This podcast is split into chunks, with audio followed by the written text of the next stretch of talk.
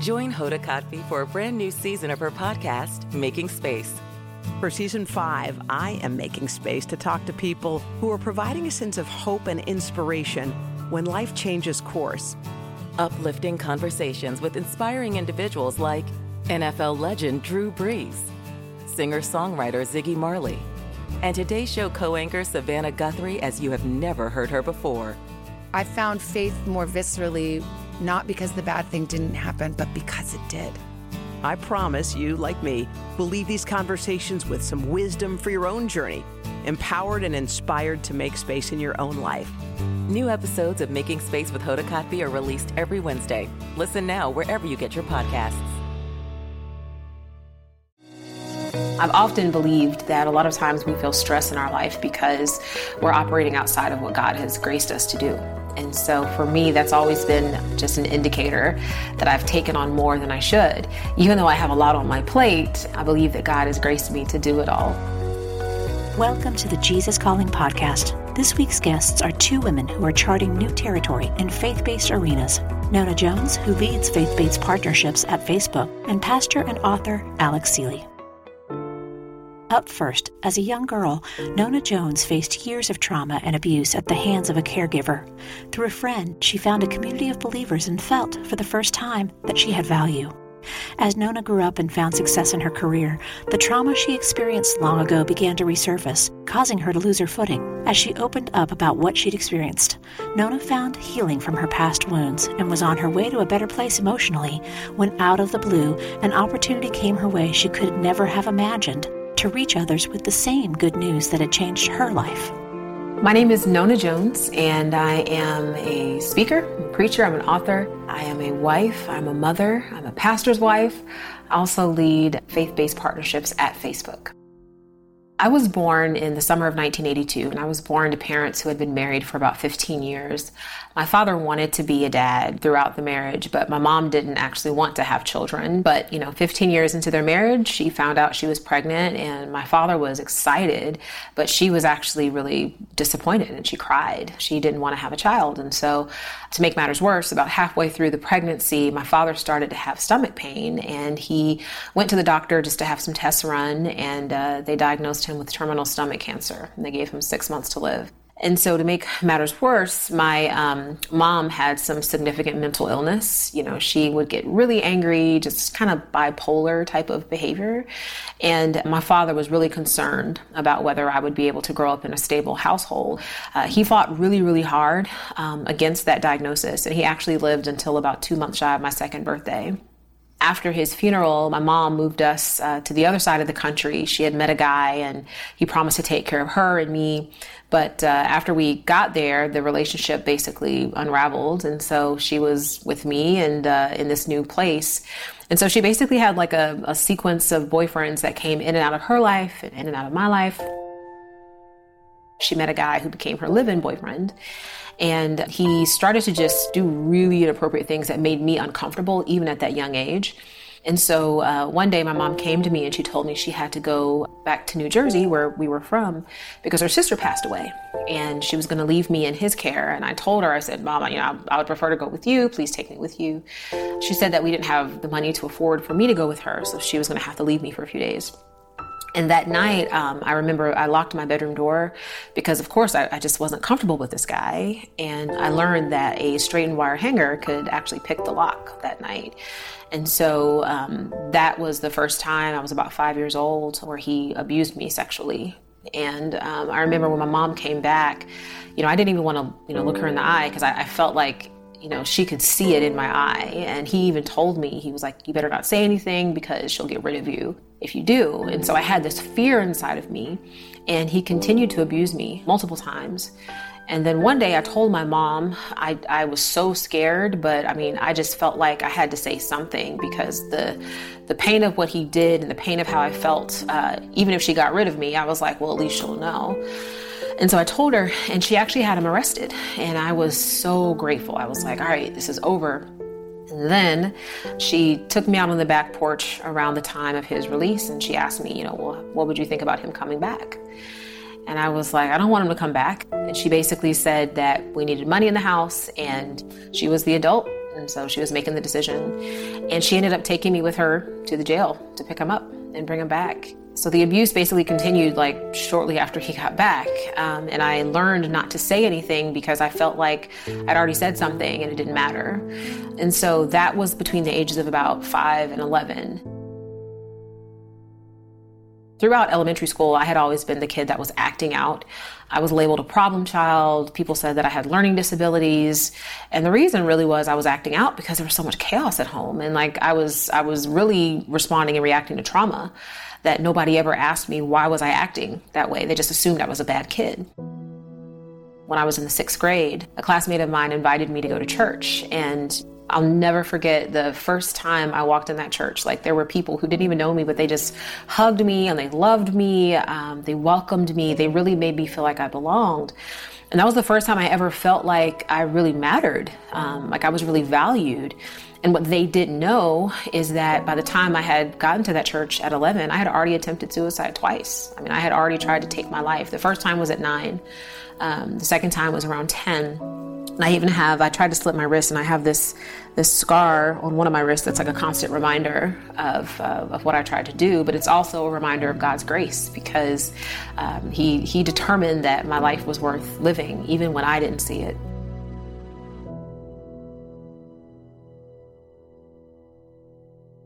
Part of the reason why I am so open is um, I have discovered throughout my own personal journey to freedom from that painful past that the true antidote to darkness is light.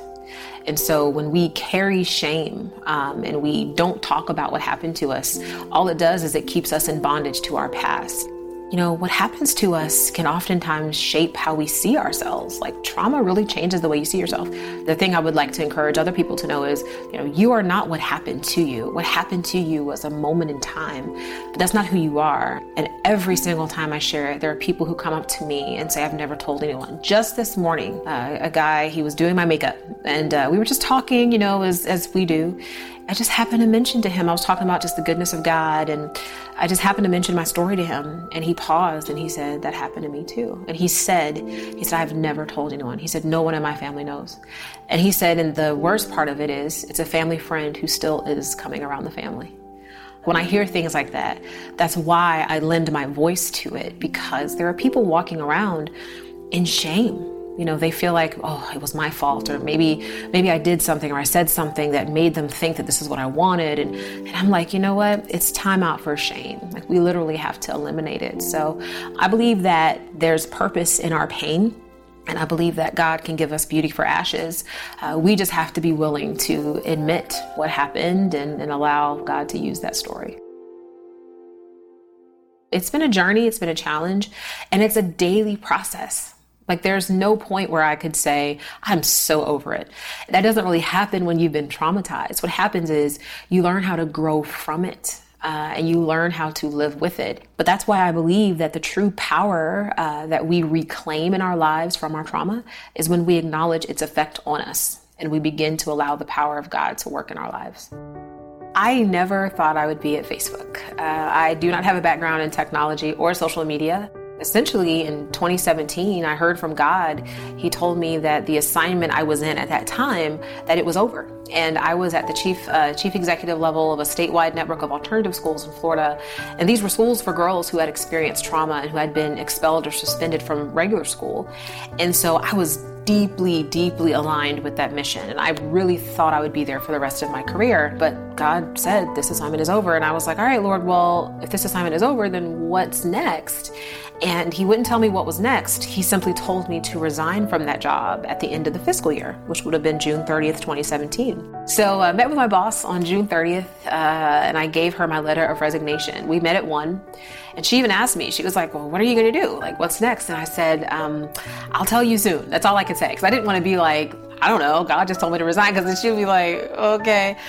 So uh, we finished talking at like one forty, and then uh, I was driving home, and it was around two oh five that my cell phone rang. And it was an unfamiliar area code, and I was just like, okay, I'm not taking that call. I don't ever answer those calls. Uh, I think they're telemarketers. And the Holy Spirit said, take that call. And I was like, okay. So I, I answered it, and the woman on the other line said, is this Nona Jones? And I said, yes. And she said, I'm calling from Facebook. And of course I was like, Facebook doesn't call people, so who is this? And she said, no, really, I'm calling from Facebook. And so apparently the week before she called me, uh, Mark changed the mission of the company to focus on community building. And one of the communities that the company wanted to focus on were communities of faith. And my name had apparently been given as the person to talk to about helping the company lead that work. And the thing that's amazing is, I mean, you know, I live in Florida, the company's headquartered in California. Um, I do not have a background in tech, or I'm not in any of those circles. So twenty-five minutes after I resigned uh, from my job in faith, Facebook just called me out of the blue. I get to work with leaders of faith, pastors, churches, Christ-centered organizations all over the world to help them use Facebook for the purposes of ministry, which is really about community building. And what we see is two out of three churches right now are either declining or plateauing in attendance. And so um, people aren't physically showing up like they used to, while at the same time, there are more than thirty thousand searches every month for church online on Google. So people are looking for an online church experience, which means that people are searching for faith. They're just not necessarily coming to a building to find it. I think Gallup did a study a few years ago, um, and they asked, you know, how many people are actually going to church on the weekend? And forty percent of Americans said that they're going to church uh, on the weekend, but actual attendance is like twenty percent. So eighty percent of people are not. And so for me, my heart is really after that eighty percent. And I'm kind of like, all right, you know, it's, it's wonderful to get people in the building. As a preacher, there's nothing more gratifying than being in a pulpit and looking out into a full audience as you declare the word of God. It's nothing more gratifying. At the same time, you know, that's only a drop in the bucket of the people who are, are in need of the Lord, but they're not going to show up to the building. The thing about discipleship, as opposed to a service, is that church was never meant to be a program. If you look at the life of Jesus, like, he didn't tell people, hey guys, come see me at the temple on, you know, Sunday at eleven, have this amazing series that's coming up. You know, he, he didn't do that. He, he ministered to people wherever they were. You know, as he was out walking, he would heal people. He would pray with people. Like, he, he did ministry where it needed to happen. And it wasn't necessarily, you know, date, time, location. And so I really feel like social technology enables leaders to get back to a biblical model of church. This is the first book that I am publishing on a major scale. It's called Success From the Inside Out. And um, it's about how to rise from your past into a fulfilling future. And it's using my own story really as kind of the, the backdrop for um, the plot, which is, you know what? Significant trauma doesn't have to derail your future. Um, it really can kind of be the, the prologue to your story. And I'll tell you, like, the secret of it all, and this is the spoiler, the secret of it all is forgiveness. Forgiveness is one of those things that we don't talk about a lot, but it's it's really the key to freedom. And I had to realize that uh, as long as I was holding my mom accountable and holding my abuser accountable for what happened, um, yes, what they did was wrong. It was absolutely wrong. And yet I was basically tethering my life to them because I wasn't free. And so what forgiveness is, is it's basically realizing that somebody's on the hook for what happened, but it's you. Because bitterness uh, doesn't give you peace.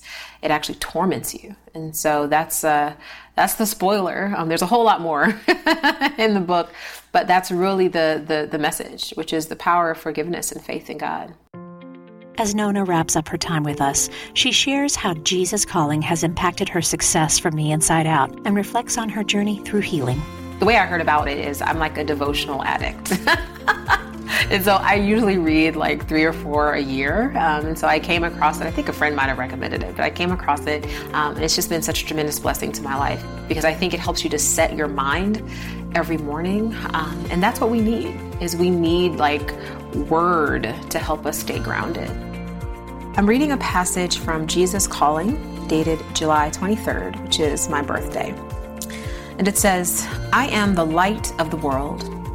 Men crawl through their lives cursing the darkness, but all the while I am shining brightly. I desire each of my followers to be a light bearer. The Holy Spirit who lives in you can shine from your face, making me visible to people around you.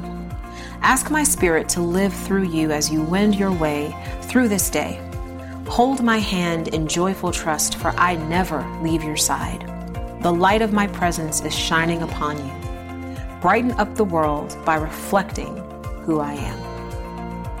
Well, this is why I wanted to read this one, because when I turned to my birthday um, and it talked about God being light, um, the biggest revelation I've ever had, and the reason why I share my story, is because God taught me that shame is what darkness is, and yet He is light. Light is truth, um, light is freedom, light is peace. And so when we feel like we can't go on, when we feel stressed, when we feel traumatized, it's because we're in darkness. And that's when it's our opportunity to call on the light of the world, and that is Jesus. You can find Nona's book, Success From the Inside Out, at your favorite book retailer today. Stay tuned for Pastor Alex Seeley's story after a brief message about a way you can connect with other Jesus Calling readers each week in prayer. It goes without saying, but the Bible has changed so many lives.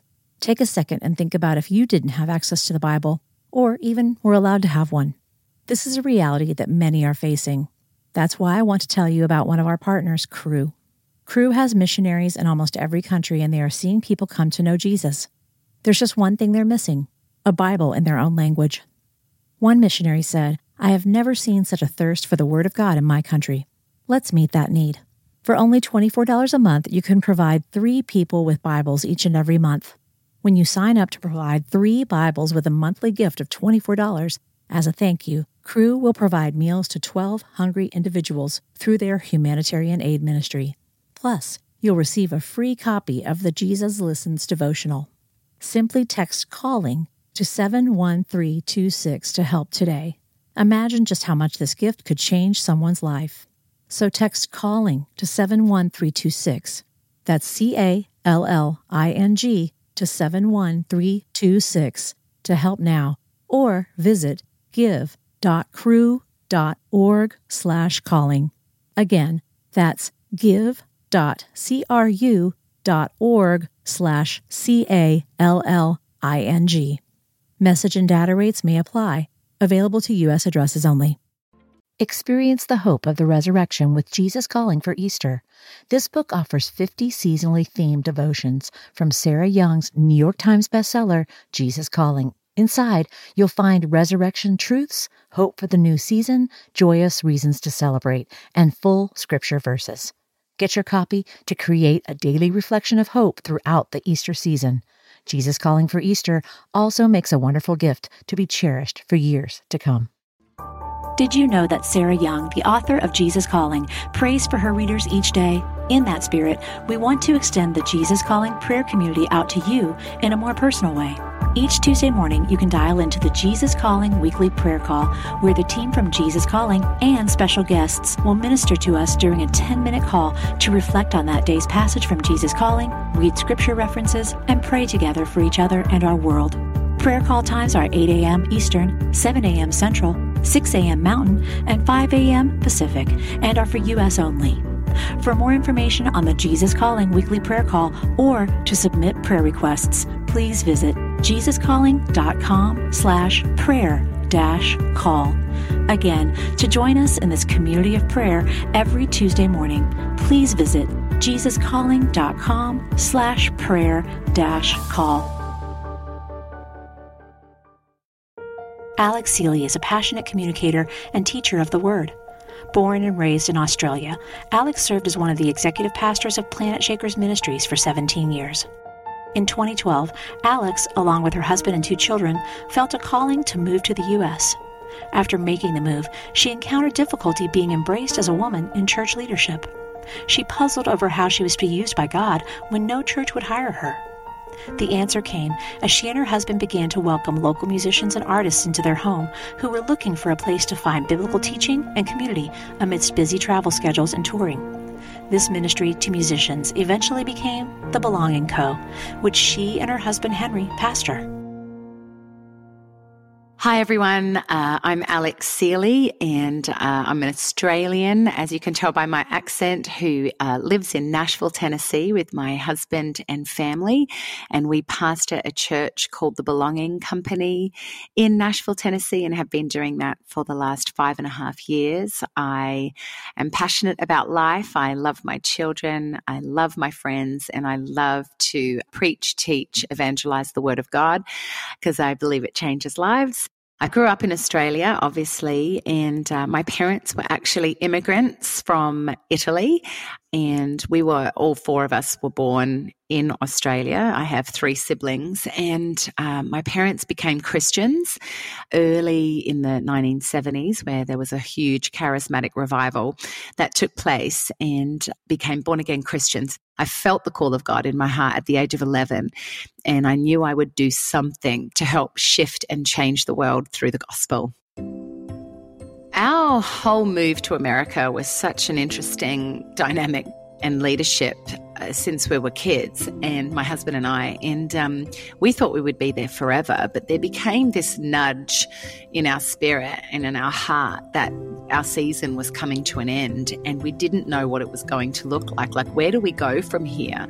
Uh, we were part of a, an incredible movement in Australia called Planet Shakers, and we'd helped birth that with our senior leadership. And, you know, my husband was the worship director, and I was one of the executive pastors there, and we were just loving life, but there was just this agitation in our spirit that there was a move on, on the horizon. So we actually talked to our senior pastors, and we said, we, we sense it's the United States of America, but we don't know why. And they were like, well, let's put a fleece out. Why don't you apply for the green card lottery? And um, if you get it, because it's so hard to get, maybe that's God opening the door and we can go from there. And we were like, well, it's one in a fourteen million chance, literally, because that's how many people apply for this thing.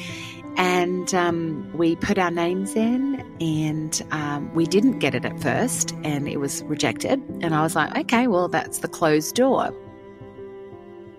And so July came around, and we did win the green card lottery, and our pastors are like, you know, that's God's open door for you to go. But we had no idea what we were going to do in America. And, and I, I felt... Um, that we had to just start clean, and that God was forging a new path. We've always lived like pioneers, and so we'd been part of our church for, you know, over twenty-five years, and it was like, okay, maybe this is now everything we've learned. We're just going to go and deposit over there. My husband, being a musician and worship leader, just it made sense to go to Nashville because he's always working with artists and writers here anyway. So we were like, well, let's just land in Nashville and see if it's a good fit. If not, the Lord will show us. When I began my first job, I was part of my own youth group that I'd grown up in since I was eleven years of age. And um, our youth pastor and our senior pastor was very celebratory of women in ministry. And so the dean of the Bible college was a woman, and then um, senior pastor's wife would preach, and then the youth pastor's wife would preach. And so when I got employed to be a pastor, it was so encouraged for me to preach and teach. And so for me, being in Australia by the age of, you know, twenty-one onwards, there was no issue for me being a woman in ministry. It was when I came to Nashville um, that I went to kind of apply for jobs, and all I've ever known is to be in ministry as a pastor, as a teacher, uh, as a leader. And um I went to twenty-one churches, not to apply for a job, but just visited, and was just dumbfounded by the lack of women presence in leadership. No women were being celebrated. And then I worked out very quickly that in the South, it was quite frowned upon for women to be pastors or teachers and leaders. So for me, it was just this crazy notion of, why, you know, these two scriptures that are so contextual to their time. Because if we're going to go that bent on, you know, using that as the letter of the law, then, you know, women shouldn't cut their hair, and, and women shouldn't wear jewelry and makeup. And I don't think Paul was imagining that he was writing to the church of two thousand twelve and nineteen eighty-five. He was writing to the church of Corinth. And so it's definitely quite a man-made interpretation um, that I found so disheartening, because just like a healthy family needs both parents to bring balance to home life, I think a church so needs the balance of male and female attributes of, of the Father heart of God. And so for me, um, I feel like we've seen such a shift in Nashville. In fact, churches that never had women on their pulpits are now having women on their pulpits because of what we've been able to do through Belonging. And so I'm excited, and I believe the future is changing, going to probably, but I, I think it's such a tragedy that uh, image bearers that are women are not are being allowed to share their, their perspective, because God has female attributes just as much as male, because he made us in his image. It was about three or four months into being here and really not knowing what we were doing that we began to see the need of musicians, artists and writers that were church homeless because they would tour on the Sunday and weren't able to be in church and being fed in church and being shepherded. And as a shepherd myself, I've been a pastor for so many years, I saw this need of, oh my goodness, there's so many people that need shepherding but need a church. And also there are so many people that are hungry for an encounter with God, but they're being given a religious experience but not this amazing encounter with the Holy Spirit and Jesus. And so God spoke to me through scripture and um, gave me mandate that I really felt was from the Lord. And so then we just proceeded to invite people into our home with no intention of it being a church, more of a, a ministry to just shepherd people. And the rest is history. I mean, the place just grew and grew and grew. And we invited the first five people, but since that day, people have been inviting everyone else because it's a place where people have encountered Jesus and the Holy Spirit. And so The Belonging Co. was birthed about a year later, and uh, the rest is history. Recently, a, a pastor said to me, you know what's unique about The Belonging that's different to other churches? I mean, we all believe the same Jesus. We all read the Word. We all love worship, and um we all kind of do similar things, but what we've noticed about you at The Belonging is that you guys always make it central to presence, whereas America has really made it central to the Word. And if you look at scripture, right back from the Old Testament, God so wanted to be with his people that he made it that the tabernacle and the presence of God centered in the middle of the camp, and everybody was centered around the presence of God. And, and, and you got to understand, I am a word girl through and through, and what you'll get at The Belonging is the Word of God, because I believe it is the thing that transforms lives and minds. But what makes it special and unique is the tangible encounter with Holy Spirit that is through presence. We gave room and space for people to actually encounter and be prayed for and ministered to, because what I'm finding in these days, and where church has become just a religious experience, is we've got it so curated and programmed that it's, well, let's just do three songs here, and then the person will get up, and then we'll take up the offering, and then we'll preach the Word of God, and then everyone will go home, and that's that. And it's like, no, there's so much more to it than that. And so we really just took people on a journey of what we love to engage with, and that's the presence of God. And so that's really where we took people, is have an encounter where Jesus changes your life, and then people take note of the change that's happening. I can't do this life unless I am engaged, not in a rhetoric of, oh, I've got to sit down and read my little devotion, write out a little thought, and then I'm on my way, and then I forget about him until the next day or the third day when I go back to my Jesus calling. I love the title because it's it's Jesus calling. He's always calling us into intimacy with him. He is always knocking on the door of our heart.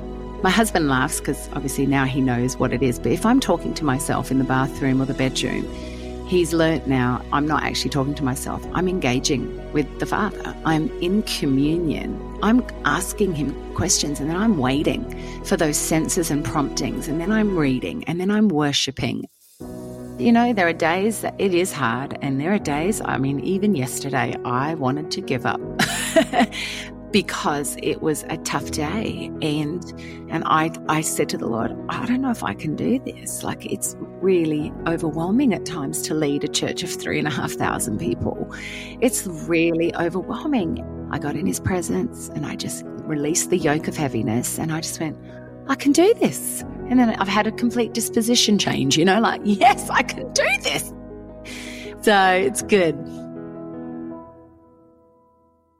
I wrote um, this book called The Opposite Life last year and released it just this August. And really, it was just a compilation of what I have learnt over the years, but especially during our time of Nashville, of really what we've taught our church.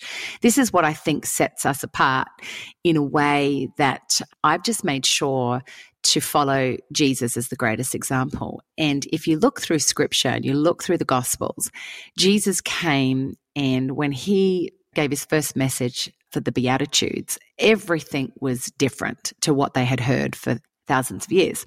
And so here's Jesus going, you know, uh, blessed are the poor in spirit, for theirs is the kingdom, and then blessed are the meek. And all of this is like the opposite. It was like for those that normally we see for the proud and for the courageous and for that, but yet everything now looks opposite.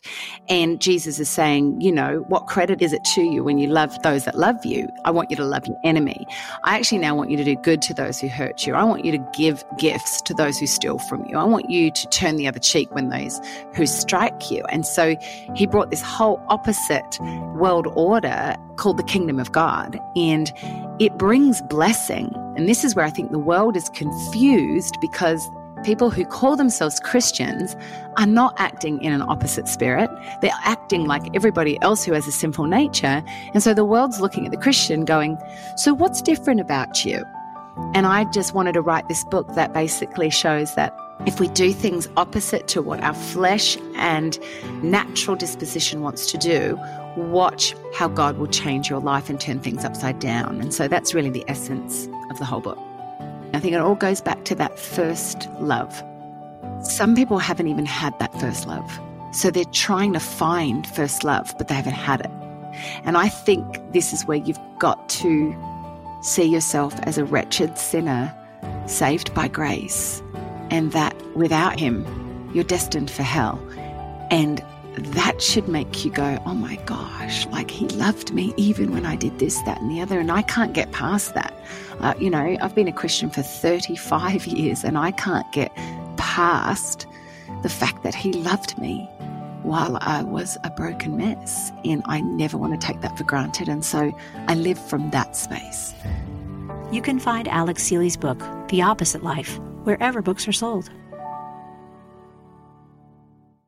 Next time on the Jesus Calling Podcast, we speak with Emmy Award-winning journalist and author Lindsay Davis. In her work as an A B C News correspondent, Lindsay's faith in God has been key to her compassionate style of reporting and her desire to spread a message of hope to a world where the news isn't always good.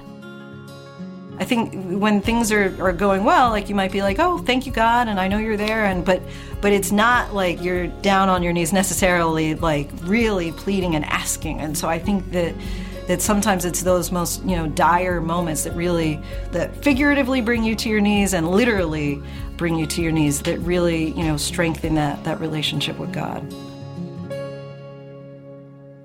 Do you love hearing these stories of faith weekly from people like you whose lives have been changed by a closer walk with God? Then be sure to subscribe to the Jesus Calling Stories of Faith podcast on iTunes, Stitcher, or wherever you listen to your podcasts. If you like what you're hearing, leave us a review so that we can reach others with these inspirational stories.